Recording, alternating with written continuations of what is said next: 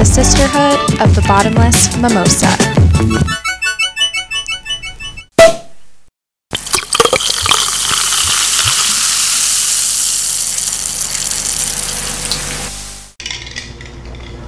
Hey guys, Hi. what's up, CJ? Um, just drinking some wine on a Sunday afternoon. What's up with you, Melissa? Just dying on a Sunday afternoon.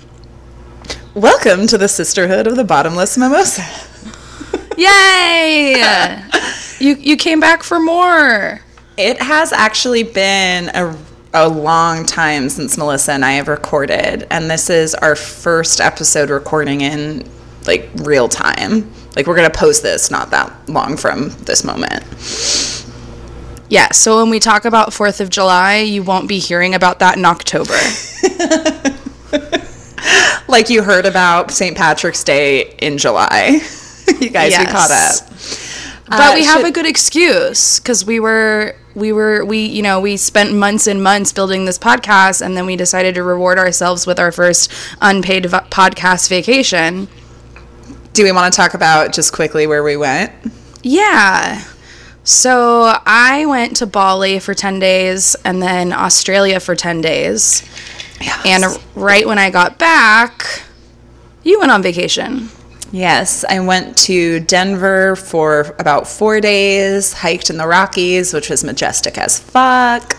And then I went to the Grand Canyon, hiked to the bottom and back in one day in 120 degree heat, which you should never attempt, but I did survive. And then I spent some time in Sedona, Arizona, which is a wonderful hippie ass place where I felt very much at home with my crystals and my tarot cards. And then I flew back to New Orleans. So that was about a 10 day vacation for me as well.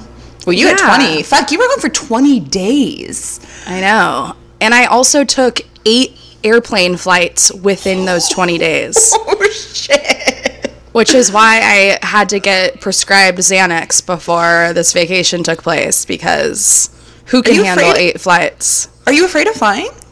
No, but I'm afraid of being awake. Oh, God. Same. Yeah, 15 hour flight. I do not want to be awake for that. I want to be unconscious snoring in a chair, Love it. Love which is how I handled all of those flights, except for my last one where I shockingly got upgraded to first class from Hawaii back to LA. Wait, so you were know what I did? Yeah, I had a layover in Hawaii. What? What did you do? Well, from Australia home, I had a layover in Hawaii and I was beat as shit and I was like starving and it was only like a 45 minute layover and I had so many like airplane disasters that occurred. I haven't even told you. Like they almost didn't let me into Australia because I didn't have a visa. I was panicking at the airport. The LAX didn't want me to go to Bali because they thought I was trying to live there forever because I didn't have a return flight. Like it was just fucking drama with the airplanes nonstop. And then so when I'm in Hawaii, like literally on my deathbed after like 15 hours of flight and like two Xanax pills down the the throat. I'm like just trying to eat a fucking sandwich and like regain humanity. And I hear my name on the intercom and I'm just like, motherfucker. Like, what now? I'm almost home. I've had so much bullshit. Like, what is the last fuck up that I'm gonna have to like go through? And I went to the front and they're like, oh, um, we're gonna upgrade you to first class. Ooh, yes. You're like, that's fucking right. And I was like, yeah, you are. I couldn't have ended on a better note. And then I look like garbage because you know how like you just dress like garbage at the airport. Mm-hmm. And so I roll into first class sitting next to this like hot 40 year old man. And like he looked at me and I looked back at him and I'm like, I'm not supposed to be here. But I am. and then I like that? yeah. like I don't fucking belong here. Look at me. I look like a bag lady. I look like I just like rolled out of Golden Gate Park. Like it was horrible. And then he was drinking a Bloody Mary and I'm like, um, is that free? And he's like, yeah. And I'm like, I'll take a mimosa. Fuck yeah. And I drank mimosas the entire flight home. Fuck yeah. You know, my experience is that 40 year old men love it when you look like total human garbage. Yeah. Um, Yeah. That's actually something that uh, my old roommate Kelsey would tell you about. All the time she got the best ass in life was when she rolled out of the burger joint at midnight and showed up into the bar in her stinky like bacon work uniform clothes, top bun, no makeup, like just smelling like french fries and she just slay men out of the park. Yeah, yeah. It's a thing. It's a thing. Yeah. I think it's because you give off, at that point, you're giving off such strong, I don't give a fuck vibes that people are super into it. You know? Because everybody is attracted to people who don't give a fuck about them. Everybody loves that. I don't Especially me. have- So I have a flight. A shit flight story that's not as cool as that, but on so I booked my return flight for the Saturday before I had to return to work. I was like, cool, I'll take Sunday off to just lie in my bed and die and I was flying out of Burbank, which is for anyone who doesn't know the tiniest little airport on planet Earth, but it's so nice to fly out of because you don't have to wait in line for anything. And they actually canceled our flight.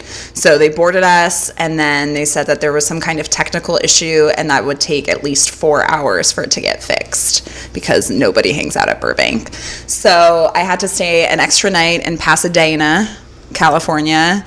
I got some PF Chang's, which is all you can do in Pasadena.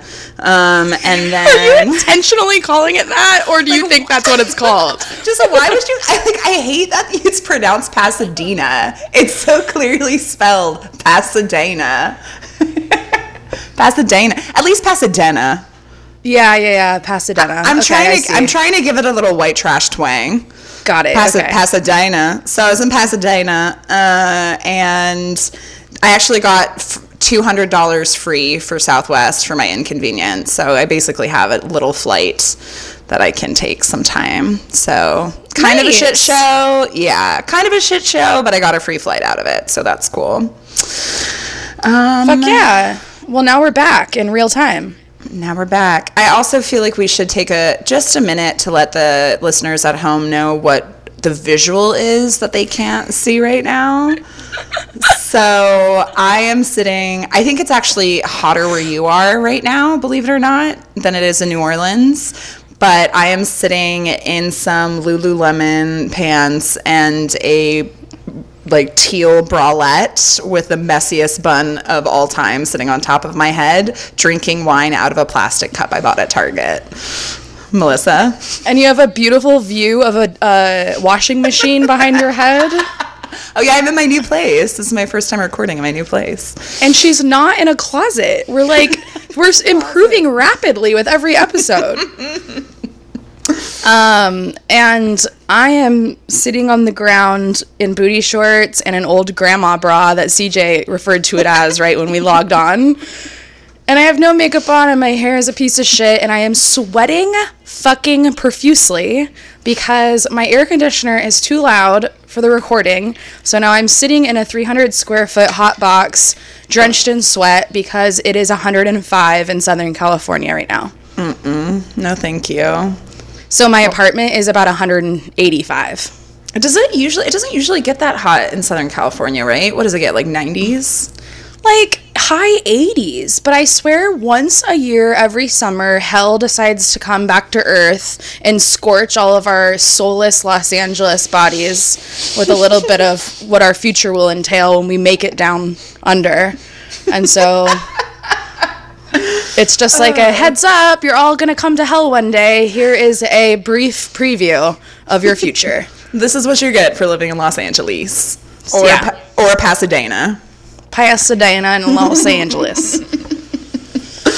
Uh, okay, should I? Should we do the? We'll just call it the review because it's not going to be purely wine this time.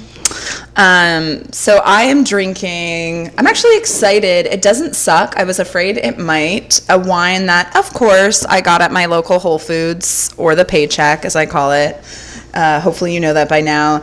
It is called "Live a Little." Wildly Wicked White. And it was under the heading of alternative white. So, presumably, I have no idea what it is. There's nothing on the label that explains if it's a white blend, if so, what kind of whites. It just says it's from South Africa And it says, Sometimes we all need to break free and live a little. The South African wine is fun and easy drinking. Like its country and the people who make it, it has a whole lot of heart. Taste the sun in our wines, loosen up, lighten up, and live a little. And the label, you would like the label. I don't know if you can see it. It's like, it's basically me. It's just like this fat, slightly redheaded woman, like chasing a rocket ship with some stars in the background. so it's basically a representation of me. Uh, Um, and it's. And it's vegan friendly, which is actually really hard to find. Most wine is not vegan. People, most people don't know that. Um, not that I care. I'm not vegan. I'm vegetarian, but not vegan. But I don't. cool. That doesn't make sense to me. because most wine is processed with like with like animal bones. Yeah, it's really gross. Weird. Yeah, just block it out, guys. Don't worry about it. I've, I've been a veg. I've been a vegetarian for 15 years, and that is something that I just completely block out. I'm like, you can't take my wine. Don't take that away from me, please. But like, how come everything we do has to be processed through an animal? I like, know. we're working with fucking grapes here, and you still manage to like loop in some cow bones. Like, I don't get it. My hope, I don't know if this is true, but my hope is that I that they it, they already killed it for meat and they're at least using the whole animal. That's probably not true, but I'm choosing to believe that's what happened. But I want to live in a in an illusion. Yeah. What? So, Melissa, why don't you explain your situation? So I can't drink today because I've basically like went back in time through a time machine for the past week and relived my life as like a 21 year old and basically haven't stopped partying since 4th of July. Um, nor have I slept, nor have I like eaten food. It's just been party on, rock on. And last night really tipped me over the edge when I went to a Dead and Company concert, which is the Grateful Dead and John Mayer. And I smoked so many motherfucking joints mm-hmm. and got so high that I woke up this morning and couldn't even figure out who I was. And I've decided that after 10 days of going strong, I could probably use a break. But Girl. I would like to I would like to tell you about the pot smoking because like every great American woman with very large tits, I was in charge of smuggling them into the concert. oh God, so many Which, as I reminded you a few minutes ago about 105 Los Angeles heat, they were very wet when they came out of the bra. Ah. What did you? How did you dry them off? What did you do? Well, luckily, my smart friend Bradley had little like plastic vials that we had them in. Okay. But I had them one under one tit and one under the other tit. And like once I got them in, he was like, okay, like let me get the joints. And I'm like, how about I go to the bathroom first? And he's like, why? And I just looked at him and then he looked at me. He's like, ah, boob sweat. I'm like, yes, yes, boob sweat. I am not trying to pull these freaking files out of my sweaty boobs and pass them off to you right now. Um, but it was really great because, like, basically at any Grateful Dead show, it's like almost like anarchy, and they just take over like the world, and police can't do anything about it. And so everybody just is like smoking like a fucking chimney. And in the first two minutes, the security guards try to pretend like they have any sense of power, and they go around and they're like, "Put that out, put that out," and we just like laugh and keep smoking. And it's like you know, twelve security guards and fifty thousand people smoking weed. There's nothing you can do. And so we all just smoked the whole night long, and it was like a good four hours of inhaling marijuana. Hell yeah. And I woke up this morning with no voice, which was either from screaming all night long or just smoking all night long. But either way, my body needs to be reminded that it's almost 30.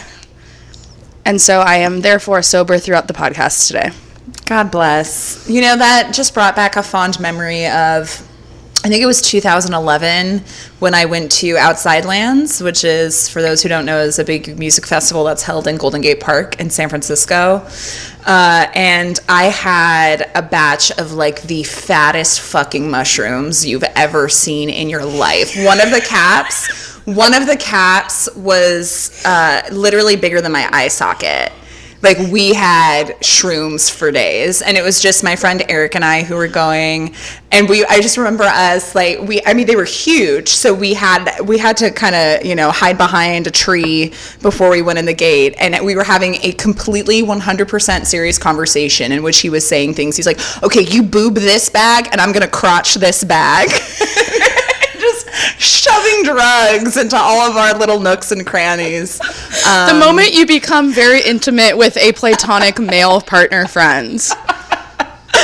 yes um, and and it was beautiful we got super high and saw deadmau5 because that was when deadmau5 was cool and we had a great time thanks drugs you were cool once And Not thanks, boobs. You always get us through every important moment in life. Oh my god. The things i've smuggled in these tits. Just.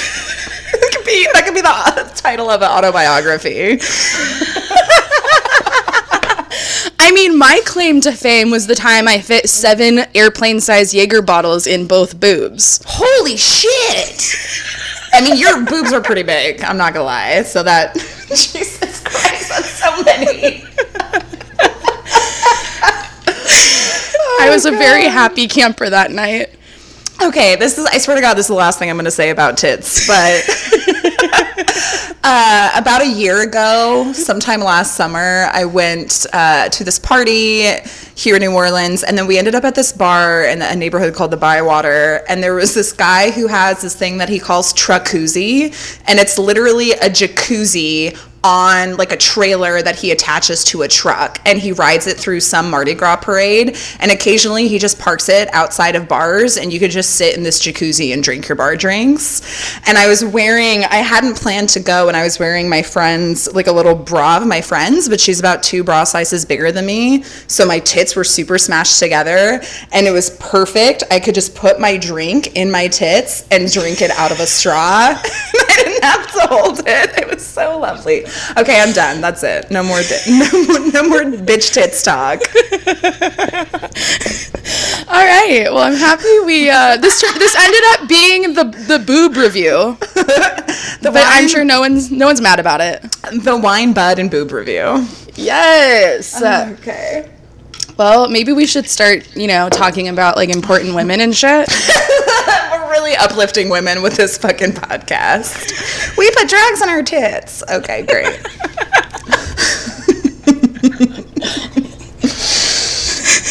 so, uh, so I guess I'm gonna go. Okay. I went. I went first last time. I know, but um, Melissa's getting her strength back. Yes. So I'm gonna go. And I'm since I'm the only one drinking, we thought maybe I should go before I get too hammered.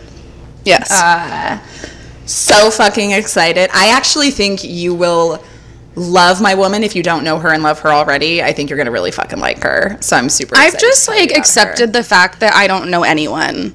So, like, thank God we're doing this podcast because I don't know anybody that's ever existed on planet Earth. and you just keep introducing me to great, great, great people. So, I let's just mean- go with I don't know who this is. Same. So this is one of my very favorite young women. Uh, she's 24, who's kicking out on the streets right now. She is a U.S. gymnast and two-time Olympian by the name of Aly Raisman. Does this ring any bells I think for you? I do know who this is. Okay. Okay. Do you want to say something? You look you look thoughtful.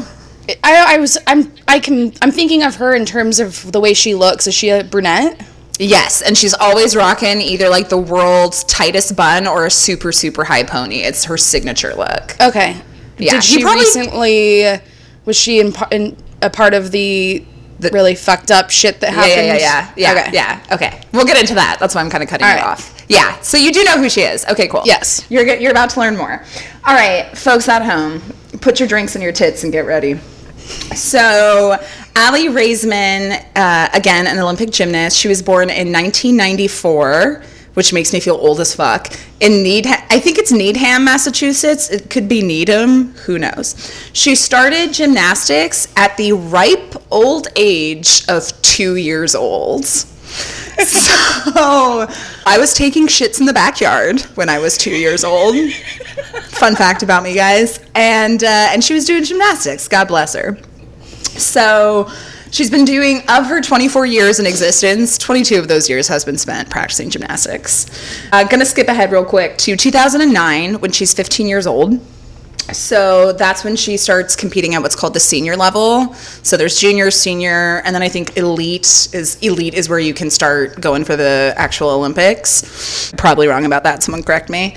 And if you real quick, if you look at her record from 2009 up to the 2012 Olympic year, she's like a fucking textbook athlete. In 2009, she, you know, she's placing maybe 11th, 10th, 9th at all of these competitions. Then you go to 2010, it's like 8th, 7th, 6th, and then she keeps going until in the year of the Olympics, she's actually starting to place third, second, first in these competitions. She's just on this very strong trajectory. Um, I want to talk a little bit about her kind of signature characteristics. So she's what's called what some people call a power gymnast. So do you remember when we covered the Surya Bonaly story and I was talking about how she was a power figure skater and how that was very poo-pooed in the figure skating community? Yeah. Like they really wanted somebody who is kind of a ballerina. It's kind of almost the opposite of that nowadays in US gymnastics where it used to be very um, graceful. It was all about your toe points and your lines and your arms and how cool and cute you looked. But now it's all about the stunts that you can pull, which some people don't like. I personally like that because it's a sport and you should be judged on your sport. So she's a power gymnast, which basically means she's just out there busting out all of the moves. Absolutely insane. You should, I'm going to link Oh, fuck, this is a good plug. Sorry, I'm going off topic. We have a website up now, guys, mimosasisterhood.com. Sorry, we didn't mention that earlier. Uh, and we're going to do little blog posts about each episode. So if we mention any cool videos or articles you should check out, we're going to post them in those blogs. I will post some video links to some of her routines because they're absolutely amazing. Uh, she's also known for being someone who is just completely unshakable. Like, she does not break under pressure. It's sort of a saying in the gymnastics community that that Aly Raisman doesn't rattle. So you just know that she's reliable. If you put her out there, she will get her shit done. So in 2012, she makes the Olympic team. And to my point, this is a quote from the now former national team coordinator Marta Karolyi about Aly Raisman. Quote, she is just so solid. She goes out there and doesn't act like she's bothered by anything. She knows she's ready and she doesn't put any extra pressure on herself. She gives her heart. And then one more quote from former Olympian, uh, also competed and trained with Aly Raisman. Her name is Alicia Marie Sacramone. She says, Aly is the backbone. If you want her to go do a solid routine, she's going to do it. So just a reliable ass athlete. She makes it to the 2012 London Games, London Olympic Games, and she's the team captain. So she's sort of just already got this leadership quality to her. And in that particular competition, it's I don't it's not like she was a wild card. People knew she was a good gymnast. She already had a reputation going. But everyone's kind of favorite pick for the US team was this other gymnast named Jordan Wieber. Everybody was like, "Oh, she's going to get the gold medal in the all around. She's America's sweetheart." But when it comes down to it, you never know what the fuck's going to happen in the Olympics. Jordan Wieber doesn't even qualify for the all around and ends up going home without any medal except for the team medal. And Aly Raisman was not expected to qualify for the all around, but she ends up qualifying for the all around competition and also ends up getting medals in other events. And you can even see when she's waiting for her scores after the all around I don't know if they're called trials, but when you when they decide who's going to actually compete in the all around, you can tell on her face she's like, "Holy shit! I'm about to compete in the all around. I had no idea this was going to happen." Anyway, so she ends up in that Olympics in 2012 at London. She ends up getting a bronze medal on beam. Uh, and she was actually tied for bronze and they had to do a tiebreaker and she ended up getting the bronze. She did not medal in the all around, which is significant because it comes up in 2016. She tied for the bronze again in the all around, but she lost that tiebreaker. So she loses a bronze by tiebreaking, but she also wins a bronze by tiebreaking but that's important because she comes back in 2016 with a fucking vengeance.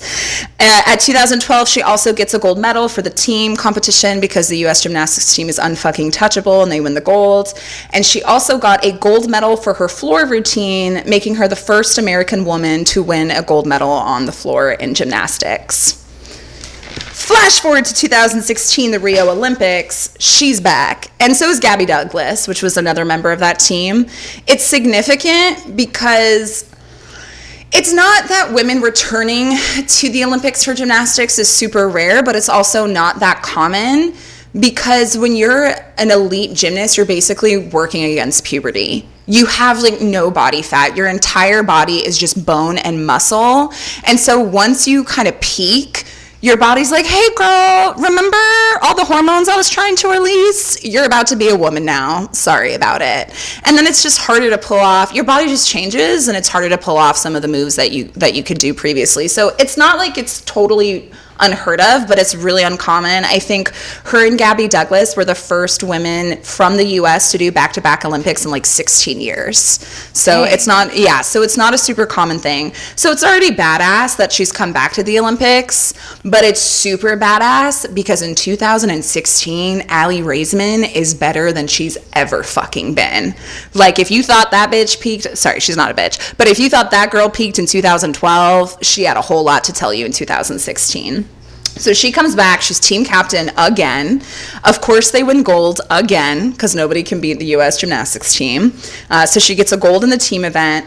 She gets a silver in floor, and she gets a silver in the fucking all around that she just barely missed a bronze medal on in 2012. So she has her moment of redemption in the all around. And I want to say something about that. So in 2016, do you know who Simone Biles is? The gymnast Simone Yes. Biles? Yeah. Uh-huh. Okay. So Simone Biles, as you may know, is undisputably the best gymnast, male or female, that has ever lived. Like everybody recognizes it. She can do shit that no one else can do, that men can't do. Like she's absolutely incredible. So the only not that this is only but the only reason Aly got silver on floor and silver on all around is because she was literally competing against the Jesus of gymnastics, which is Simone Biles. So But aren't they on the same team? Yeah, they're on the same team. So But you can team- still go after the same stuff and Yeah, so I probably sorry, I should I probably should have started with that. I just assume people know gymnastics for some fucking reason. So there's the team event where so there's four events. There's the floor routine, there's the beam, the balance beam, there's the uneven bars where they flip up and down between the bars, and then there's the vaults. And the teams compete for the team medal. So if your team wins the gold, you all get a gold medal. Um, but then you compete in individual events as well. And then individual gymnasts compete in what's called the all around. So whoever gets the highest scores on all four of those events gets their own individual all around medal. Hmm. So right, so on the so her she gets the gold because the team won the golds in the team event, but then her and Simone are up against each other on the floor and they're up against each other on the all around as well. Okay. Yeah. Yeah. So all that to say, like she kicked some fucking ass. And what I love about Aly Raisman is she seems so genuinely invested in the success of her teammates. I remember watching interviews of her from the Rio Games, and she would say things like, "I just want to see Simone get the gold, and I want to get the silver." You know, it wasn't. Yeah, she was just very mature and very dignified and very genuinely invested in the success of Simone and everyone else on her team. Um, Do you think it was like also partly because she knew Simone was just like an all around badass champion and like she just accepted that she'd probably always run second, so she would just became humble with that fact? Yeah, 100%. 100%. Hmm. Which is significant because I mean, at the fucking Olympic level level, I think it's hard to be humble, you know. Yeah. like you would like just like, you know, when the fucking ice skaters slashed each other. Did that happen? Uh, Tonya Harding. they slashed each other. They fucking sliced each other's throats open with their ice skates on the ice. Oh, you guys didn't catch that? Point being, people can get fucking crazy. Absolutely. I actually, okay, side note real quick. I saw, I follow the NBC Olympics Instagram page, which if you guys don't follow that, whoever runs that page needs a goddamn raise. They are so funny. But they posted a video. Now everybody is doing trials for the 2020 Olympics, and they posted a video of this of this race, and this Ethiopian runner straight up like tries to pull down another runner while they're running. Like not on accident, like straight up tries to push him over, which is like you're a dick, go fuck yourself. Anyway, back to back to Aly Raisman. That is not Aly. She is a wonderful sport. Um, so she comes back, gets her redemption in the all around, and you guys, this is something I highly recommend you do if you're having a bad day. Every and I honestly do this every so often. I watch a YouTube video of her floor routine from her all around competition at 2016. It's the last event she does before she gets the all around medal. Holy fucking shit. Like, you don't even need to understand gymnastics to understand how badass her routine is. And her first tumbling pass across the floor like she, she, i mean like the amount of flips backflips double duty twists or whatever they're called that she does in that one run is absolutely insane. Um, and at the end of that routine she just bursts out into tears because she knows she's got the silver medal. Like she knows she she's redeemed herself and she's just crying and it's so beautiful and it makes me cry when i watch it. I get so excited. I'm gonna link it in the blog. It's so awesome. You guys should check it out so at the end of that Olympics, that brings her to a total of six Olympic medals over her career. So three golds, two silvers, and a bronze, making her the second most decorated Olympic gymnast behind gymnast Shannon Miller. So that's the cool shit. That's her amazing athletic career. Now it's to get a little bit heavy because, as Melissa alluded to, there's some bullshit that went down with USA Gymnastics, and it's part of what makes Aly's story so cool because she's turned tragedy into triumph and has become this really awesome advocate. We are to talk a little bit about sexual assault. So, for anybody for whom that might be really upsetting, you may want to skip ahead to Melissa's person at this point. So, Aly, most of us know about this by now. Aly was one of hundreds of athletes who came forward in 2016 and 2017 uh, with reports of sexual abuse in USA Gymnastics. And real motherfucking quick, just so you guys know the depth of this, over 368 athletes have been sexually assaulted by gym owners, coaches, and staff working for USA Gymnastics programs across the country. And the one ultra mega douchebag that most of us have heard of is the now ex USA Gymnastics physician, Larry Nassar. I will not say his name again because he's a piece of shit. And all told, he sexually assaulted 250 underage girls in his run as the fucking physician for USA Gymnastics and is a garbage human being. Aly was one of the women who came forward with allegations of abuse, specifically with that douchebag. Um, and she, so sorry, let me back up a little bit. I'm getting ahead of myself. I want to give it just a little bit more background. I don't want to get too dark, but just so you guys know what Aly Raisman is fighting against. So, a wonderful um, article in the Indianapolis Star, which I recommend everybody check out, and I will link to, says that over 54 coaches so not even counting the staff and everyone else, were reported to USA Gymnastics with allegations of abuse and misconduct and they we don't know the exact numbers because the records are sealed but many many of those reports were never reported to the authorities. So usa gymnastics basically just put them in a file and we're like cool thanks bye. And um, so wait these um, are these are coaches that you're referring to? this specifically is coaches. Okay this isn't even including that asshole who yeah. was on trial yeah. and the gym owners and anybody else who was involved. Like there's a whole fucking scandal behind all of this. So basically USA Gymnastics isn't doing shit and they actually said in so there was a trial for a coach I don't remember his name and I don't want to, but he actually went to trial for sexual assault and got convicted and ended up killing himself in prison like a piece of shit douchebag.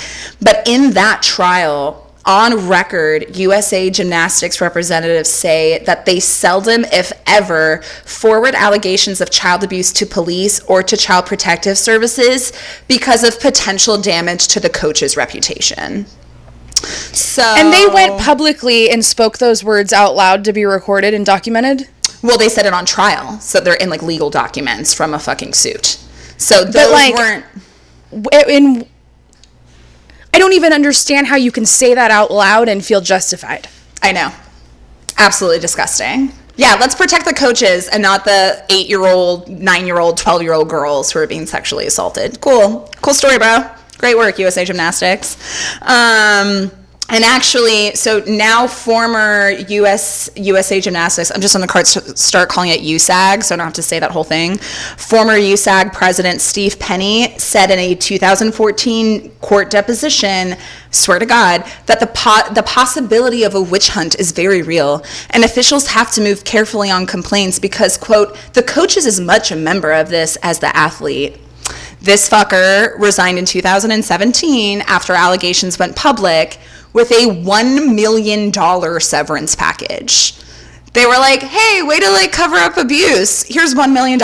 Take some USA Gymnastics swag on the way out. Go fuck yourself. So, and Aly Raisman has actually spoke out directly about that, saying that we could have taken that $1 million and created a support plan or a support program for, for the survivors of this assault. So she's, she's come for him on that. Anyway, fuck USAG. Also, the United States Olympic Committee has been woefully silent. They came out with some rant, you know, they came out with some, this is so sad, we're so sorry, we hope the athletes are okay, and haven't said anything since. And I'm bringing this up for a reason. So in 2017, so last July, about a year ago, asshole Nassar is what I'm going to call him. He had already been uh, sentenced to 60 years in prison for possession of child pornography, and then he went to a separate trial for the sexual abuse. And over the span of four days last July, 100 over 150 women testified against him. And one of those women was Aly Raisman. And have you seen her testimony? Did you ever watch that? I have. Um, Okay. But more specifically, I what I remember being so enraged about was um, after all of those testimonies, or even halfway through the testimonies, I can't remember. He had gone to like the judge and been like, "Make it stop! I can't handle it anymore." Oh, girl, we're gonna get into that too. Yeah, he really was like, woe is me. This is so tragic. We'll get to that. So, all these women testify. For those of you who haven't seen Aly's testimony, I hi- and, and you can stomach it. I highly recommend you watch it. It's about 13 minutes long. You can find it on YouTube. I think it was on CNN.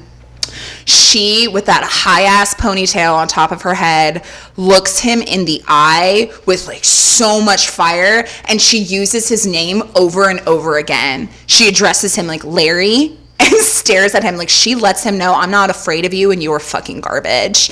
And about halfway through her testimony, she lights the entire world on fire. She comes for USA Gymnastics, she comes for the US Olympic Committee. She's basically like, Where the fuck were you? Why aren't you guys doing anything? Why isn't, she says this, why isn't anyone from the US Olympic Committee at this trial right now? Nobody was at the trial. Like, what are you guys doing? So she just straight up is ready to burn it to the ground. And he ends up, for those who don't know, he ends up getting sentenced to an additional 40 to 175 years in prison.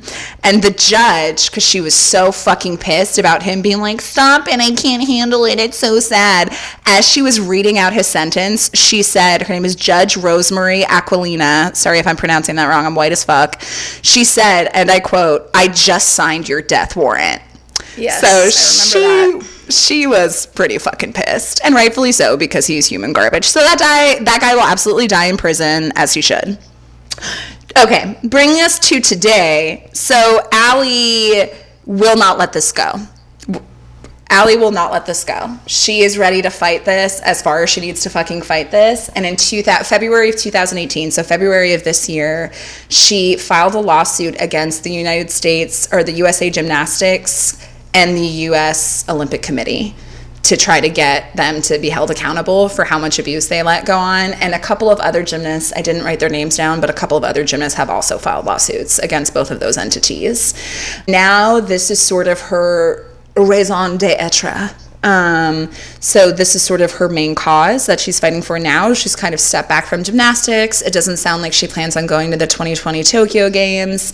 Um, she is she wrote a memoir that came out last year called Fierce, which among other things talks about her experiences as a survivor of sexual abuse. She's partnered with a organization called Darkness to Light which is an advocacy group for the prevention of childhood sexual abuse. She does interviews in the press about it. She tours the country and speaks at colleges and universities about sexual abuse and how they can handle reports of abuse better. And this is something I also really liked about her. She, you know, because she's a two time Olympic champion, and with that comes a lot of sponsorship opportunity and a lot of opportunity for you to make millions of dollars. But she will only partner with brands that support that message. And this is a quote from an InStyle article I read of that in which they interview her. She says, "If a brand isn't supportive of the Me Too movement, then I don't want to be associated with it." So even though she could be making bank off of sponsorship, she's very selective about who she allows to sponsor her and will only work with brands that are willing to speak out against sexual abuse, which is fucking awesome. That's that's amazing. Right. And I will end on this. This was from a video on the same InStyle article that I read. She said, this is from Aly, quote, when I was training and competing, I put 100% in every single day. And it's the same with everything I'm doing now with supporting women and supporting the Me Too movement. And that's what I love about Aly Raisman because I said, as I said a few minutes ago, Aly Raisman does not fucking rattle. And so now No. she is out there at the age of 24 years old, letting everybody know that this shit is not okay. And she's taking on these huge entities that a lot of people would be afraid to take on. And she's doing it with so much class and dignity. And I just fucking love her. And that is Aly Raisman. Oh my god, I have so many thoughts. Like Girl, go. Tell me everything. you know, it just even what you just said with the what is what are the, what is the slogan? Ri- Aly doesn't rattle. Yeah. Well, I don't know if that's a slogan, but I made it up. But like, no, but I thought you said people have have like said that before. I mean, it's just, it's sort of that. I don't know if they've said those exact words, but that's how she's known. Like, Raisman doesn't oh, Okay. rattle. Yeah. Got it. Okay. Yeah. So even just like the fact that that was like a well-known info from like the beginning of time in her just life and career, like you know, and throughout all of her competitions, never never rattling, always being able to go up there and get shit done, and like that even being able to continue in one of the most like tragic and horrific things anyone could ever go through, like still being able to maintain that type of composure mm-hmm. is just like an, an amount of strength that like most people don't have. For sure. And it's like you almost wonder like are you built that way? Like being that she was a competitor, you know, the day she came out of the womb. Like I almost wonder if there's tr- like a personality training that not like intentionally, but like you've now developed all of these intense, strong, hardcore, Yep. focused traits because of the type of um, lifestyle you've lived. And if that, you know, in a sense has benefited her in, you know, farther out than competition, but tragedy and like heartbreak and. Right. Well, that's part of, I mean, and it's not just her, right? These are hundreds, eh, pretty much every Olympic athlete on the USA Gymnastics female team from the last three Olympics was sexually assaulted by this guy. And yet they still went out and handled their shit and brought home gold medals. And like, I can't even have a bad day without going home and crying.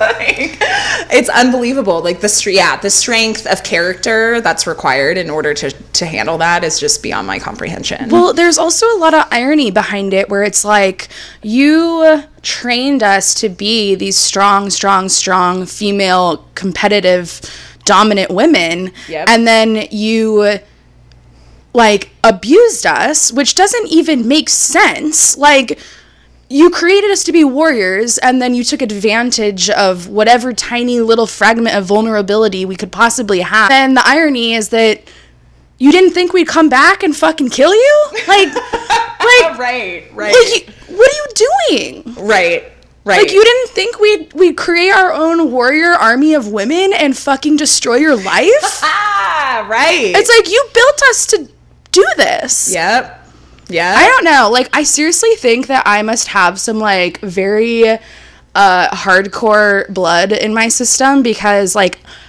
I want to go and like burn people's houses down when they fuck with me. Mm-hmm. Like, I'm not like the humble, oh no, you know. Girl, you're a Virgo. Like, I want to, like, I want to build the fucking army and come for blood. yes, yeah. I support this. Just so you know, just, just put it out there. I just couldn't imagine. Like, Yeah. I just couldn't even imagine. And then on top of that, like literally at 24 years old, having to recognize that you have spent every single day of your life since two years old to become this you know, gymnast and this competitor and then to have that entire you know, lifestyle ripped out from under you and have it have been a whole scam the entire time and like it's I couldn't even imagine how devastating just recognizing that and accepting that for what it is would be. Yeah, yeah, yeah. Like everything you've worked for is what ended up hurting you in it's like end. it's like tainted. All Yeah. shit. Yeah. And how do you like go on? Like how do you like start over and be like, okay, what am I gonna do next? And how can I trust that that isn't gonna be, you know, another thing that fucking destroys me in my future? And like, I just I couldn't imagine how you would navigate through life after this. Yeah. Well, I mean, I, my so I didn't actually read this, but I talked to to Jimmy, who is my best friend, who's an Aquarian for the goddamn record for you Aquarians who are real upset about how we're talking about y'all. My best friend is an Aquarius. Thank you very much. But he's he is. I mean, I literally consulted him for this episode because he knows everything about women's gymnastics, and he's gay, by the way. He's not predatory, you guys. I just want to put that out there. Um, but he he told me that one of one gymnast actually like killed herself over this shit. Yeah, yeah. So it's I mean definitely yeah, it's some really really heavy stuff, and it's also you know so going back to Aly, something that I read I forget what interview it was that um, a lot of girls and women come up to her when she's speaking at these events or she's out in public and they they basically want to share their, their story with her because they're like oh my god thank you so much for bringing attention to these issues. Like i'm a victim too. And she's and she said in this article it might have been InStyle she said you know i'm really i'm so happy that i'm able to be that for people it's also really fucking heavy to be that for people you know to have to take in all of these really traumatic stories of women. And so she's actually i don't know if she had planned to compete in 2020 tokyo anyway but she's basically said you know i don't i'm not training like i used to because i'm dealing with this trauma you know, I'm an Olympic athlete who's used to working out six or seven hours every single day of my life. And there are some days now where I only run for like five minutes and just learning to be okay with that and learning to be gentle with myself and just because she's still fighting it. You know, she's got this lawsuit out, she's being really active about it. It's not, you know, trauma doesn't just go away after it's done. You know, it goes on forever and you learn, have to learn how to manage it. And that she's managing it by helping other women come out with their stories is just so powerful and badass. Yeah. Um, and some people have actually said, and I was thinking this too. Some people have said that she should run for office at some point in her life. And she's like, whoa, I'm young. I don't know enough about politics, like whatever. But Aly Raisman, in my imaginary world in which you're listening to our podcast, I just want you to know that I would vote for you if you were ran for office. Um, I don't live in Massachusetts like you do, but I might move there just so I can vote you in. So Yeah.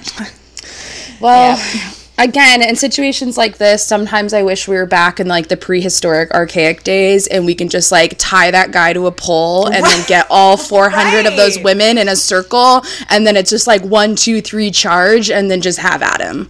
I know for real. Like I just was, tear his body into a million pieces with our bare hands. One hundred percent, one hundred percent, or just like, or something I was thinking about. You know, those like little. um if you've ever been to like a fancy tea place and they have those little uh, metal things that you pick up sugar cubes with, just like slowly tearing his flesh apart with thousands of those. just like such a torture. Just all these women just slowly picking him apart. You guys, don't worry. I I put a little bit of thought into this, but fuck that guy. And Oh fuck and and again, this is all about Aly, so I don't want it to become just like, oh, tragic. I really think she's done an incredible job of turning all of this bullshit into really positive, into as much of a positive thing as you possibly could, um, and a source of strength for her and for other women. I want to end on fuck USA Gymnastics and fuck the US Olympic Committee. And if you'll remember from the um, Winter Games, I don't know if you remember this, Russian athletes couldn't compete under the Russian flag because of the Russian doping scandal. So they had to just, they kind of just came and I forget what they called it, but they just compete as individual athletes. And I'm like, the USA Gymnastics team should not be allowed to Like the US should not be able to claim gymnastics gold medals from this point forward if they're not going to address this shit. They have no, no. right. They have no right to claim those athletes. Those athletes should just get to compete as individuals because fuck that. Um, so it'll be interesting to see, you know, what Aly's able to do and other athletes are able to do as they're bringing lawsuits against USA Gymnastics. But USA Gymnastics, you suck ass and I hate you. The end. Crazy. Fucking nuts, dude. But I love Aly. Raisman. And if Yeah. you guys don't, if you don't already follow her on Instagram, because she, you know, even though she's been through all this terrible stuff, she's such a positive person. And so many of her messages on Instagram are about kindness and taking care of one another and loving each other. And she's just an all around loving, badass bitch. And I love her. And I will be very surprised if you can guess her star sign or her sun sign because it didn't it did not make any sense to me. Well, I have one. I already have one that I wanted to guess, but I'm going to assume it's wrong. Okay, go. Capricorn. I, I fucking knew you were gonna guess that. No, no, that's that would have been my guess too. Okay, well, then my. I feel like it's going to have to be a water sign. It's not a water sign. It's not a water sign? It's you're not, dude. It's so uh, it's so out of left field. Um, I don't know, Libra? Closer, but no. Is it a Leo? No, I have no idea. I have She's no a clue. she's a fucking Gemini. No sense. She's. I'm like you were. As a Gemini, before you guys get mad, I'm a Gemini, as you know. As a Gemini, I'm like, you are way too cool to be a fucking Gemini. like, you are too amazing. We're so she's so steadfast. That's why I thought she was an earth sign too. She's so like about it and steady and stable, and that's not a Gemini quality, generally speaking. That's nuts. Yeah. God, we've covered so many Geminis. Well, you know what's even funnier? Her birthday is May 25th, so she shares a birthday with Miss Stevie Nicks. Oh, wow. Mm-hmm. Huh. Crazy. Yeah. Well, would- that, would not have that was, un- yeah, I'm surprised. I wonder if she has Capricorn placements. I know I meant to look it up, but then I didn't because I'm lazy. But Yeah. Aly, let us know. Go, Aly. Yes. That was great. I'm happy that you covered that. I, I, and like, I feel like we even mentioned this scandal like the very beginning of days that we were talking about the podcast. Oh, did we? And I Yeah. also I thought about real quick. We can edit this out if we want. But I thought about because the last episode I did miss major, and I feel like I got into some like very heavy places, and I was like, well, fuck, like, I don't want to do too heavy back to back. But at the same time, we are talking about women, and unfortunately. This is a really common experience for women. So, you know, like we want to uplift women, but also, and also, part of what makes women so badass is that we have to put up with so much bullshit and we still manage to do it and be badass people. So, Fuck yeah. Aly Raisman. Well, Aly, I think it's Aly Raisman, U.S. President 2020. Just put it out there. Just put it out there. at a whopping age of what, 26 years old? I, oh yeah, she's not. It's not even. You can't even run for president until you're 35. Whatever. The Constitution doesn't exist anymore. So Well, aren't there like five year old kings in other countries and shit? Like, Yeah. I mean, fuck it. um, well, this is like actually a pretty well paired woman with my woman. They're kind of going hand in hand. Tell me. So we have a very hardcore women's rights episode today, mm. and it's exciting. Well, your Aly Raisman story just gave me so much life. are you?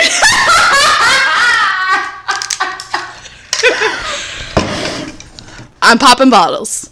Uh, For the listeners at home, Melissa Herrera has. Oh shit! I just said your last name.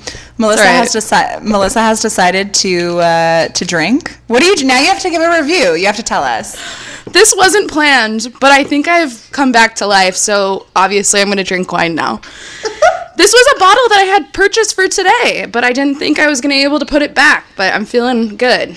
But it's called Flip Flop Wines, and it's Pinot Grigio, and let's see how it tastes. Oh, wow. That is uh, very grapey. Okay. And a in a. You made a bad face. you made a really bad face. It's a little bit like just potently sour almost. But I also all right. for, for the I keep wanting to say viewers at home. For the listeners at home, she is drinking her wine out of a mason jar and I am drinking mine out of a plastic cup. So I just Also, like the world's smallest mason jar. It's really like it, it's not like a normal size. All right, so Sorry, that was me. Okay, go. Go. all right, I'm positive you know who this is, but I'm gonna be honest with you, I didn't.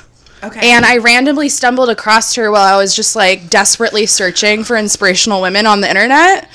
And she popped out, and I had never heard of this story or her, and I found it to be so cool and interesting. Uh, but I might be the only person in the world that doesn't know of her. So we'll see. Um, but today I'm going to be covering Gloria Steinem. yes, bitch. So you know who she is. Yes, yes, yes. Okay, so like the brief little, you know, description about her is that she's basically a social activist, a journalist, a writer, an editor, and a lecturer who's been an outspoken champion of women's rights since the 60s.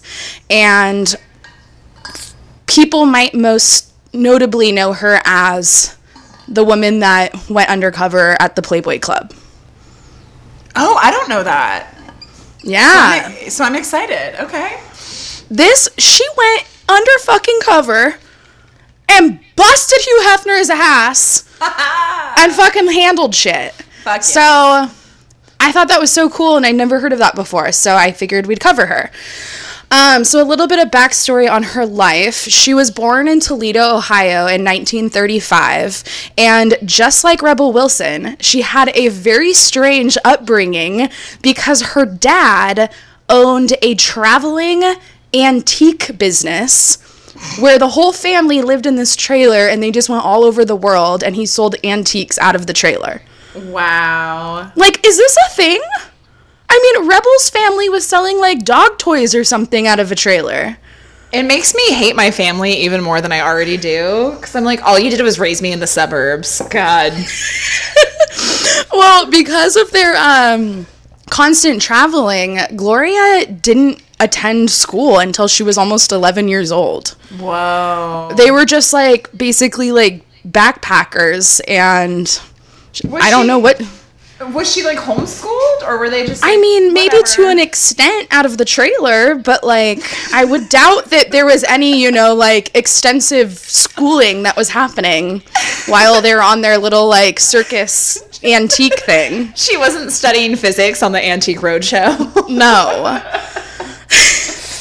So yeah, it, uh, around 11 years old, when they finally like made a home base, is the time that she started actually having a real education.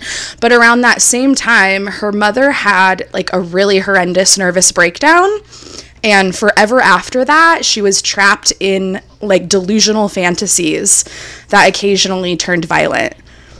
So in the research that I did, I I didn't find an exact diagnosis, but um basically she was referred to as mentally ill and experiencing bouts of depression, but it's it was on a level where she couldn't hold a job and she couldn't she wasn't ever living in the now.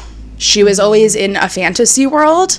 And of mm-hmm. course, at the same time, Gloria's father decided to divorce her and head off to California to just live and work there. And so Gloria spent the next six years of her life taking care of her very ill mother. Oh, you can't she- cook her clean for me anymore? Sorry, bitch, I gotta go. Well, so this is interesting. This and, and I'm a couple of things on this. So she basically took care of her mother what I believe was another 6 years until she was at the age that she would attend college. Mm-hmm. And then that's when she finally left and I'm I believe after she left her mother went into a home. But there was some conversation in regards to Gloria's thoughts on her father leaving and if she mm-hmm. like held any type of resentment against him and then also her thoughts on the experience of raising her mother and how you know at a young age witnessing her mother in and out of mental institutions not being able to hold jobs. I guess there was um, a lot of problems with the way her mother was treated in certain facilities and that whatever type of injustices she witnessed with that whole experience is really what inspired her lifelong journey of like social justice and women's rights. But she is quoted to have said that she holds no resentment for her father and that she understands where he was coming from. And I didn't find very much more information on that, but if I were to like make a, you know a very ignorant assumption i would only assume that like whatever type of violence was occurring through the delusions was at a level that her she understood why her father would need to leave Sure. Well, if the, um, and and if the table like if the tables were turned and it was a woman leaving her mentally ill, violent husband, we would be probably like, oh yeah, of course he would do that. So word. Yeah. So. I, I can't, you know, this isn't concrete info that I found online. I actually had trouble finding more info on it, but that was um, a little piece that I did read about that I found really interesting. Um, so she left and went to college and she studied government, which at that time was considered a super non traditional choice for a woman. Um, and around this time, it was pretty clear that Gloria had no interest in following the common life path of women during that time period. And in fact, like one of her first big biggest quotes was, "In the 1950s, once you married, you became what your husband was. So it seemed like the last choice you'd ever have. I'd already been the small parent of a very big child, my mother. I didn't want to end up taking care of someone else." Oh fuck, that's how that's heavy. Oh. Yeah. So, uh, after finishing her degree, Gloria received a fellowship to study in India. Um, she first worked for Independent Research Service and then established a career for herself as a freelance writer, which now brings us to her most famous article and the groundbreaking moment in her career. What is with the sunglasses? the, sun, the southern sun is beating down into my eyes right through my window. CJ just removed herself to go grab a pair of sunglasses to put them on her face in her living room as we're recording. Uh, did I mention I'm drinking wine out of a plastic cup? All right. Um, okay, so yeah, this brings us to the Playboy. So in 1963, Gloria went undercover as a Playboy Bunny cocktail waitress to experience life in Hugh Hefner's New York Playboy Club. Um, so it wasn't like the Hollywood Playboy Mansion. I think they, the in New York there were like I actually in several major cities there were things called the Playboy Club, which to me just seemed like a lounge with cocktail waitresses where guys would go, you know, probably smoke cigars and hit on the chicks and it was just like a hangout. Um, so after this experience, she wrote her groundbreaking essay called a title or sorry, called A Bunny's Tale, and it was published in Show magazine and it marked one of the first times a woman publicly challenged society's stance on female beauty standards. So prior to this investigation, Hugh Hefner had been publishing these monthly essays that he called Emancipation Proclamation of the Sexual Revolution. And Gloria read them and she thought there was like a really disgusting comparison between his porn magazine and Lincoln's liberation of slaves. Yeah.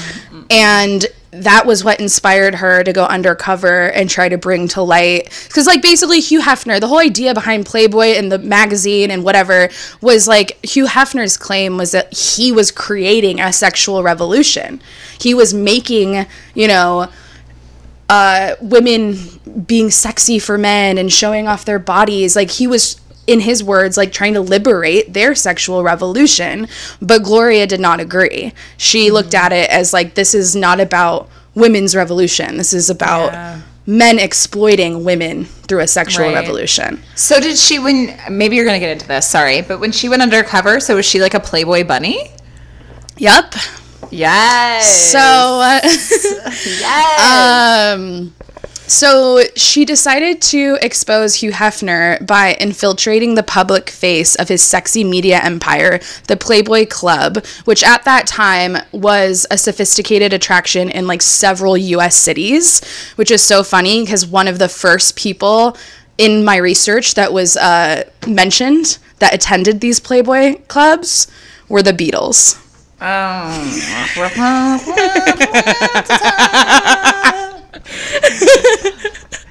Otherwise known as the biggest band of fuckboys. Okay, let me stop. We're gonna have to edit that out. Okay. Well, I thought you wrote about it in the blog post anyway. I did. Fuck the beat. Okay, sorry. Let me stop. Well, now we're just Yoko fans, so yeah, fuck the Beatles. yeah, we're Team Yoko, bitch. Um, okay, so the club, like the club would put out job ads to try and attract women to come apply to be waitresses, and they wrote about it as quote, attractive young girls can now earn 200 to 300 dollars a week.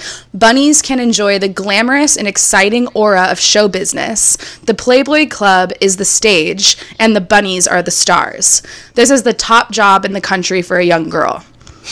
So girls would read these ads and think like, oh, I'm sure they're probably thinking like, oh, when I become a bunny, I'll get fame and be a model or I don't know, whatever they think. So Gloria created a fake identity. And her name was Marie Catherine, I think it's Oakes. Hmm. O C O C H S. Sure. Okay. And she was a 24 year old secretary, uh, which at this time I believe she was actually 28 years old. Um, so she applied, and the Playboy Club loved her and they hired her on. But she was beautiful. Like Right, Gloria yeah. at this t- age was like a bombshell. Yeah. Which obviously, you know, it helped a lot because that's what they were looking for. Right. Um, I was just going to mention that I loved because that is sort of it's part of I think why she's as famous as she is is because she's a good face, and I love that she knew that and used that to help other women. That's fucking Right? awesome. Yeah. So her costume was, in her words, two inches smaller than any of my measurements everywhere except for the bust. And it was so tight that the zipper caught my skin.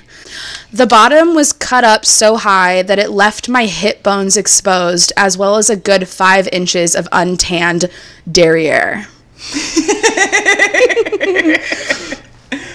While she was one of these bunnies, she lost 10 pounds after just a few days of work. And the minute that her costume was starting to feel more comfortable, because originally it was skin fucking tight, and then she lost 10 pounds, and like right as it started to feel good on her body, she came to work one day and the seamstress had cut two more inches off each size. Wow. The uh, backstage area for the bunnies was cold with cement floors and it had inadequate heating, which was far different than the classy, polished public areas in the club that all of the male clients were hanging out in. So, like, back of the house, it was like fucking shithole central that these women were having to like work. Like, those were the working conditions when they weren't out in the front flaunting around. Um, bunnies who sneezed often tore their costumes because that's how fucking tight they were. Wow. And girls with colds were often replaced because one, if they were sneezing, they'd rip up their costumes, and because they didn't want some fucking sick chick, you know, out there not doing her A game. Wow. Uh, bunnies also paid for all of their own like extra costume accessories, such as fake eyelashes, tights, whatever dry cleaning was needed for the costumes, and even worse, there was a demerit system. So like messy hair, undone nails, you know, undone makeup cost them five demerits each which I don't know if that is in terms of like their salary. Like I don't know if five demerits means five dollars or if a demerit uh, plays a role in the amount of hours of work they're getting. I'm not hundred percent certain on that, but five demerits each if they were like under you know weren't looking up to par. And uh, there was one meal that was provided for the, to them a day and it was a disgusting brown stew. So most of the bunnies would sneak food from the buffet that the clients ate off of. Um, but eating or chewing on duty cost 10 demerits for the first offense and 20 for the second and you'd be fired for the third Whoa, what a what an amazing, empowering sexual revolution Hugh Hefner had going. right So cool. Even more annoying, the club had hired undercover detectives to check bunny costumes for dirtiness. Stop. No. Hefner also told the agency's most attractive and personable male clients to offer bunnies up $200 to go home with them. And if any bunny accepted, they were fired because you weren't allowed to date guests. So they would set them up. What a fucking. Okay. What a piece of fucking shit. But it, it continues to get worse than that. oh, God. I'm going to keep drinking. Okay. So they would get fired if they accepted money from like just average hot rich Joes that went to the club. But if those guests were senior members, bunnies were actively encouraged to date the number one key holders, who were most prominently journalists and the club's management team. Wow. Cool. That's. So, like, they were tricked into accepting money from lower level male guests, and if they accepted, they'd be fired. But they were encouraged to accept any type of like money or date from a higher level man because those were the people that were keeping the club alive. I know this probably goes without saying, but it's so interesting to me how much that mirrors what abusive relationships look like. You know, we're like nothing you do is right, everything you do is wrong. This is right sometimes, this is wrong sometimes. It's just like, ugh, Well, disgusting. and that's like the number one thing that I talk about in any of my counseling sessions is how my understanding of reality is so skewed because I came from a world that constantly told me what was wrong was right, but only if this happened or this person did it, but if it, it'd be wrong if this situation. And so when you're when you're built in an environment like that that like re like replays all the rules however fits their needs, it fucks you up. It's like you don't even know what to do anymore. Because there's no fucking. I mean, I guess that's what gaslighting is. Like, there's no sense of reality. There's nothing that you can hang your hat on. It's all everybody's just making up bullshit as they go. And but you have to somehow figure out what part of that bullshit is right or wrong, or you'll be Right. reprimanded.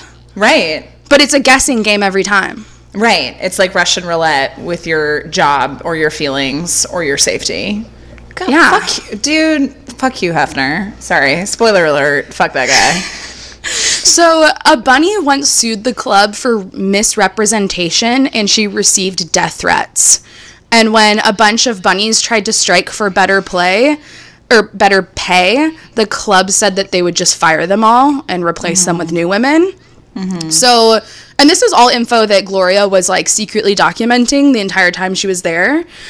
She was only there for two weeks. I was just going to ask. Holy shit. So, in two weeks, she lost a shitload of weight because of, I think, the costume situation and constantly moving around and being on her feet, the lack of food that was available. Um, and she somehow, this is fucking nuts, added half a shoe size to her foot permanently because her like feet created a new shape to them from having to walk in three inch heels like every day, long hours a day for two weeks. Like, you know, that like weeks? strange angle that your feet has to be in like because of that restructuring of her her foot and her bones her feet got larger Oh shit. oh my god.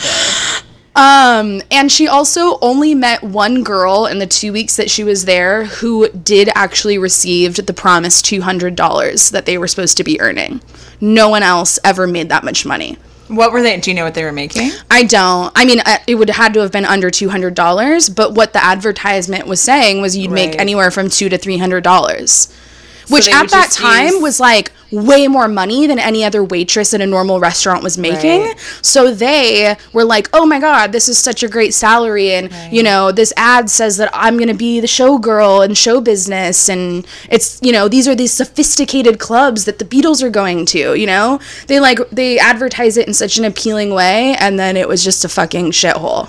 Because they would just use all the bullshit demerits to be like, oh, nope, sorry, you don't get Oh, you have a chipped nail. Oh, that's an hour off your your wage that we've promised you. You're menstruating and this outfit is too tight for you. Sorry, you're fired. Fuck that. So she felt that Hefner's like sexual revolution was just good old fashioned exploitation of women. Yeah. And um, so the magazine called Show is the magazine that published her two part article, and that was published in May 1963. For weeks after, a man who I couldn't find out who he was um, repeatedly made obscene and threatening phone calls to her for like weeks on end after this publication went out. Um, and for a very long time after it was published, she was unable to get serious journalistic assignments because now people were labeling her as a bunny and no one gave a fuck as to why she did what she did. Wow. So they used her investigation against her. And they were just like, "Oh, you were a Playboy bunny. You're garbage." And it's like, "No, I I went undercover at the Playboy Club so that I could bring fucking awareness to how poorly the women were being treated. You piece of fucking shit." Like that's hardcore journalism. What the? F- Yeah. And so she was in that industry. She couldn't get assignments for the longest time because they just said, "Fuck you, you were a bunny." Do you know, or did you already say? And I'm too drunk to remember. Did what year that was published? Yeah, it was published in May of 1963. So she had to have only been 28 still, because I think she started this investigation at 28. And if she was only there for two weeks, I don't know how long it took her to write and get it released, but, you know, in her late 20s, this all was happening. Wow. Wow. Um, but luckily, she was able to get past it, and I'm sure after time, people kind of were being more lax about the whole thing. So she was able to go on and be like a very successful author and a massive feminist icon. But nevertheless, Playboy never forgot or let go of her little investigative research, and they continually would republish her bunny pictures as well as a nip slip they somehow captured while she was there at the club. Wow. Petty as fuck. Yeah. Oh wow. Wow. Um, but even after all of this happened, so many of the other bunnies like appreciated her work, obviously, and several of them contacted her after that publication came out. Two of them said that they had complained about sexual exploitation and they had tried to like create a union, and they were uh, told that if they attempted any of that, they would have acid thrown in their faces. Holy fuck. Yeah. Whoa. So I don't know who told them that, but like any Right. attempt that they would make at like it bringing awareness to exploitation that was taking place, they would just end up getting harassed and threatened, like their lives. Which like Gloria also experienced. She was getting like death threats from like random men after her article And went for, out. and for what? And like for what? For what? People did not like the fact that she was bringing the truth about the Playboy Club. It was raining on all the men's parade. Hashtag sexual revolution. Okay. Okay. Okay. So yeah. yeah. I just want to remind the listeners at home that the Beatles went to these clubs. Just saying. Hashtag Team Yoko. Okay. Paul and John were doing beer bongs at the Playboy Club. Fuck them, dude. All right. Although I, am gonna, I do like George. I do like George, so I'm just gonna pretend George was at home writing a sad song about it.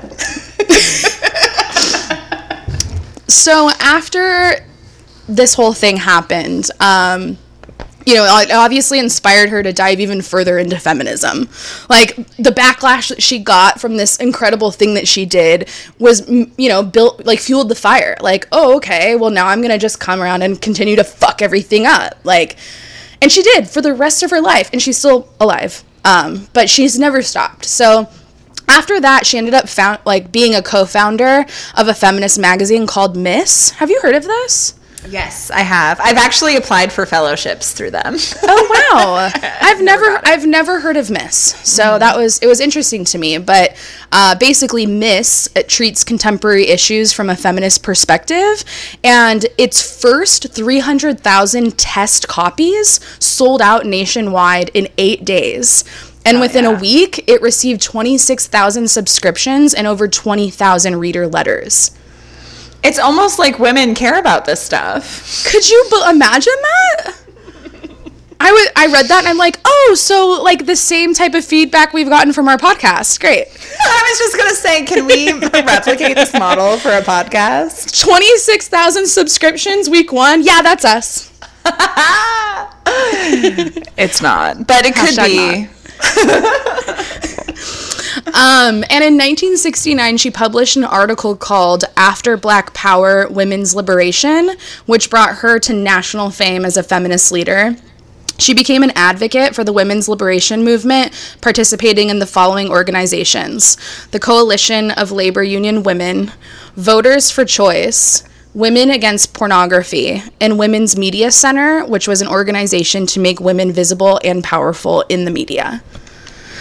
Uh, in 1979, she wrote a semi satirical essay for Cosmopolitan titled If Men Could Menstruate. she concluded in the essay that in such a world, menstruation would become a badge of honor, with men comparing their relative sufferings rather than the source of shame that had been for many women. In year 2000, at the age of 66, Gloria did something that she had insisted for years she would never do, and that was getting married. She wed, yeah, she married at 66, mind you. um, she ended up marrying David Bale, who is an environmental and animal rights activist and was the father of actor Christian Bale. And her wedding, right? Okay. Okay. So her wedding raised eyebrows, you know, worldwide because they were like, oh, this hardcore feminist who said she'd never get married got married. Like, fuck you.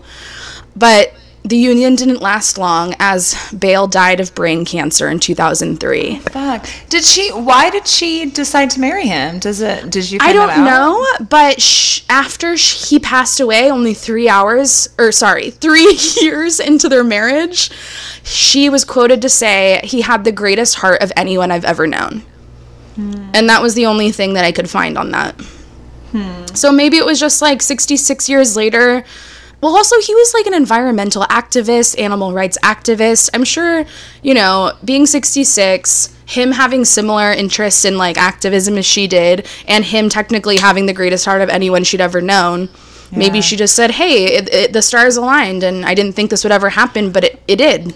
Well, also, so right after college, the summer after we graduated, I had a summer fellowship, like a reproductive health fellowship, with this um, organization that was really small in San Francisco that was run by a couple, but they weren't married. They were in their 60s and they'd been together for two, three decades, something like that, but they weren't married. And I remember asking them about that, and they were like, eh, you know, mar- you know, we're feminists, blah blah blah. A man and a woman, but they were like, we're feminists. We hate that. This was before gay marriage was completely legal. You know, they were like, we don't want to participate in this thing. But I remember Ellen was her name, was the woman. She was like, We've been thinking about it though, just because we're getting older and we want to make sure that we have rights to visit each other in the hospital if we get sick, or we want to make sure that our spouse, if one of us were to die, that the other spouse could receive benefits, you know, that kind of just the very like practical stuff Yeah. of being married in the United States. So I wonder if maybe that was part of it too. They were just getting older and they wanted to make sure that the other person was taken care of, you know. Yeah, maybe. Yeah. Anyway. Um, and in 2016, she hosted the television documentary series Women with Gloria Steinem, which focused on issues that concerned females. And as of 2018, Gloria is 81 years old and travels internationally as an organizer and lecturer and is a media spokeswoman on issues of equality. So at 81 years old, she is still fucking out there just activisting away. Fuck yes. Fuck yes. I and then there's her. a, a couple of quotes that I liked about her that I wanted to read off. The first one Women have two choices. She's either a feminist or a masochist. The next quote. Moving on. the next quote We've begun to raise daughters more like sons, but few have the courage to raise our sons more like our daughters. Ooh, yes. And then the last one that I really like I'll know we're getting someplace when as many young men as young women ask, How can I combine career and family? Mm, yes. Uh, God. That's a good one. That is a really good one. So, uh, what do you think her sign is? I've been thinking about it the whole time. Um, I want to say she's a fire sign or an air sign. She can't be earth or water. She's fire. Okay. Uh, I'm gonna go with ooh. Ah. Fuck. Okay, I wanna ah, I wanna go with Sagittarius. No. Okay, Leo. Nope. She's an Aries. I mean, I guess that makes sense. I guess that makes sense. I could see her being any fire sign. Um, but I was thinking Sagittarius specifically just because I feel of all the fire signs, Sagittarians are the most sassy. And so, and we'll just like say it to your face super upfront. And that's why I was guessing them. But Aries makes sense too. I think like to me the biggest standout for Aries is that um she has that like stubborn sense of like can't stop won't stop Sure, yeah, yeah. and like even after publishing that article and the backlash that she received like instead of coiling and like running away and scurrying she was like I'm just going to keep coming harder and harder. You know what else too? I feel like more than even Leos and Sagittarians, something that Aries can do when they're operating at a really high level is kind of use their charm and their beauty and their social standing to help other people. Like they're aware of what they have.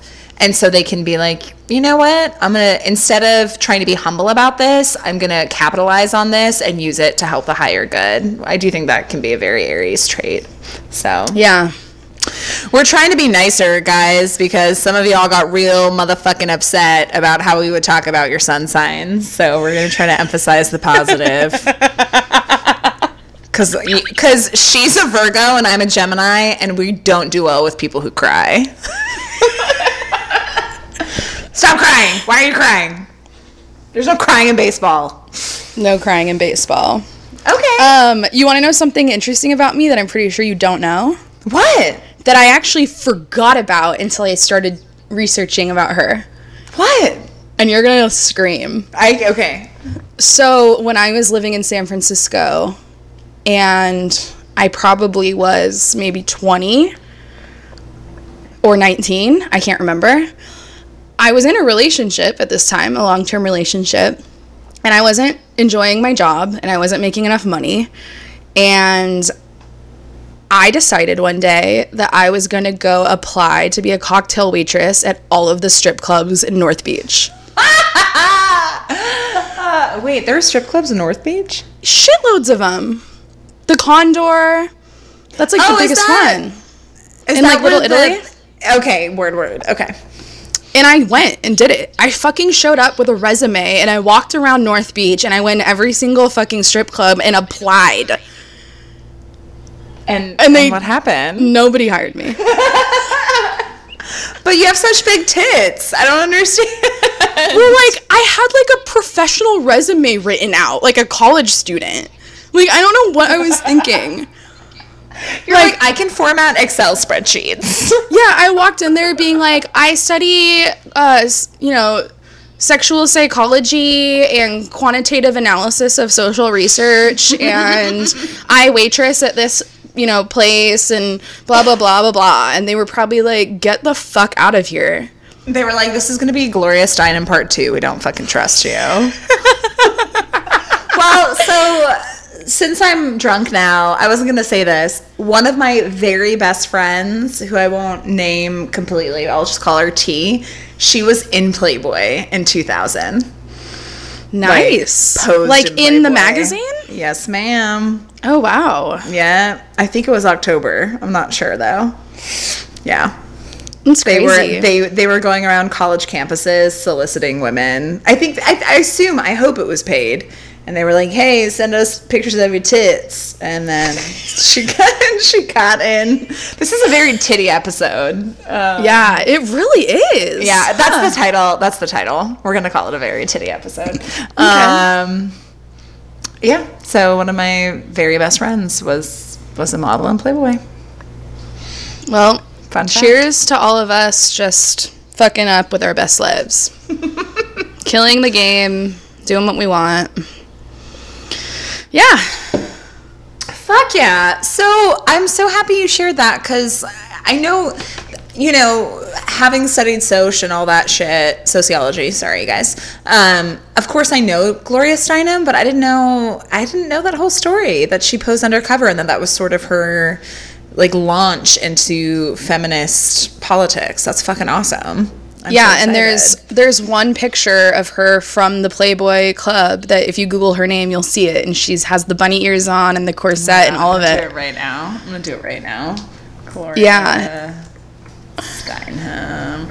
Um, so my aunt is, um, she's she does a lot of work in public health, and she was at some conference a few years ago, and she posted a Facebook picture of her and Gloria Steinem posing. No together. way. Yes, and I was like, oh my god, you're the coolest person ever. I don't remember what the conference was, but um, Gloria Steinem, Playboy. God bless her. I, I find it so fascinating too that she grew up in such a non conventional way. Um, did she end up going? Did she do? So she's not a scholar. It sounds like. Well, she graduated college. She went to a, I think she went to Smith's College that I believe was like a really small like art school or something. Mm-hmm. at, at that time, I think Smith was all women too. I think. Okay. I think. Oh my God! Look at her. She's so yeah. She's a baby. I know. Wow. Pretty crazy. her. That is so awesome. All right, a good, a very good Aries. That's yes. awesome. All right, what a what a political episode. I fucking love it. I know. It's funny because it's like sometimes, you know, our episodes are more light and fluffy, and sometimes they're a little bit heavier and more political. But I think that makes it exciting, you know? Like, we don't know who we're going to cover, and the, the vibe is always going to change every episode. Yeah, And I like that. I do too. You never know what you're gonna get. Um, before we sign off, there was at least one thing I wanted to say, which is that well, we should probably talk about the astrology piece. But before we get into that, um, so I may have, you know, for the for the sake of plausible deniability, I may or may not have been really high the other night, depending on what version of my life you want to pretend I'm living. But I was potentially extremely high the other night, and I was listening to one of our episodes, and you know how on the iTunes app you can speed up or slow down the audio. Um, my friend just told me this the other day. She's like, she literally said, Melissa, I am so impressed with how quickly you and CJ can talk. like, how how did you learn to speak so quickly? And I'm like, what are you talking about? She's like, I was blown away. It was like almost like Alvin and the Chipmunks. I'm like, I have no idea what you're talking about. We speak at a normal level. Did you have it up of all up at speed? No, I very deliberately put it at half speed and we sound fucking wasted and it is hilarious. And I highly recommend that you listen to one of our episodes. I think I sound worse than you. It's just kind of like this. it is so funny. So I highly recommend if you want a new listening experience, put us on halftime. It'll be a great is amazing. time. Did she? Did you have to explain to her that she had it on? Well, no. So I was just like, "You're nuts! I don't know what you're talking about." And then two days later, she sends me a screenshot of like the podcast and her finally seeing that it was on a different speed, and she's like, "Oh my god! I don't know how this happened, or like how I didn't realize that I had it up of like up a speed." And I was just dying laughing. Like I couldn't believe that she actually thought that that was us talking. That yeah, that, I feel like we talk fast anyway, so for that to be on hyperspeed.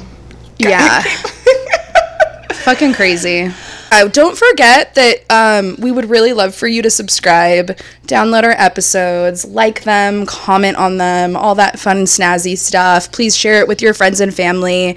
Um, you know, even just you know sharing on Facebook is a huge, huge, huge help, and Yep. it only takes about ten seconds. And we Yep. really, really, really appreciate it.